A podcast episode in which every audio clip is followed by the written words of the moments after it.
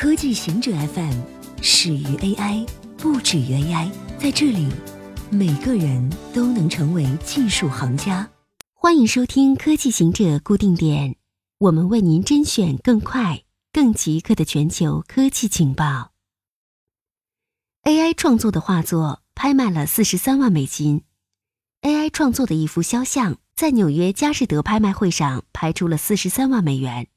这是大型拍卖行首次竞拍计算机创作的艺术品。该画作描绘了一个模糊和未完成的男性肖像。这幅作品是在生成式对抗网络算法帮助下完成的，是巴黎艺术家团体明显艺术的创意。最初估计可以拍出七千到一万美元，结果是预估的数十倍。设计团队称。他们向 AI 系统输入了创作于十四世纪到二十世纪之间的一万五千张肖像的数据集。这幅画被一名匿名买家拍下。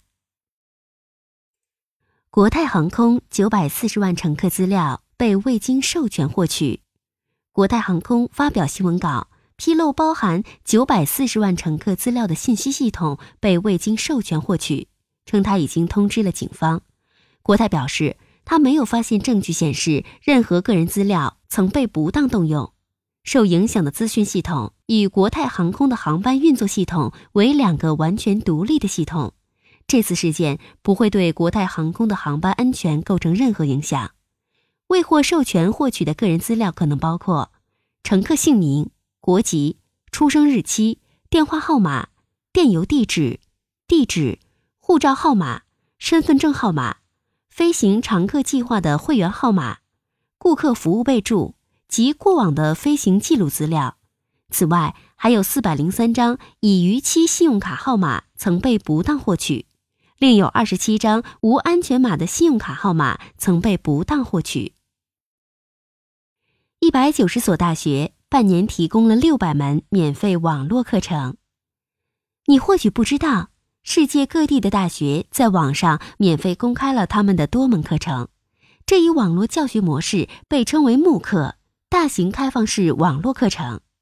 过去六年多时间里，八百多所大学创建了一万多门课程。过去半年里，一百九十所大学宣布提供了六百门免费课程。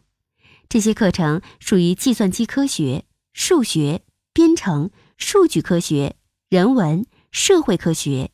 教育、健康、医疗、商学、工程等学科，如香港科技大学的前端开发等等，就不一一列举了。中国科学家用转基因设计出真正的蓝玫瑰。天津大学和中科院的研究人员发表报告，宣布制造出蓝色的玫瑰。蓝玫瑰不存在于自然界中，因此被赋予了无法实现的希望等神秘象征含义。目前市场上销售的蓝玫瑰是白玫瑰染色而成。中国研究人员将来源于细菌的蓝色色素成功表达在白色玫瑰花瓣中，使其呈现蓝色。研究人员表示，接下来将与园艺学专家合作，将来自细菌的蓝色素可以稳定遗传，从而获得稳定的蓝色系列花卉。以上就是今天所有的情报内容，本期节目就到这里。固定时间，固定地点，小顾和您下期见。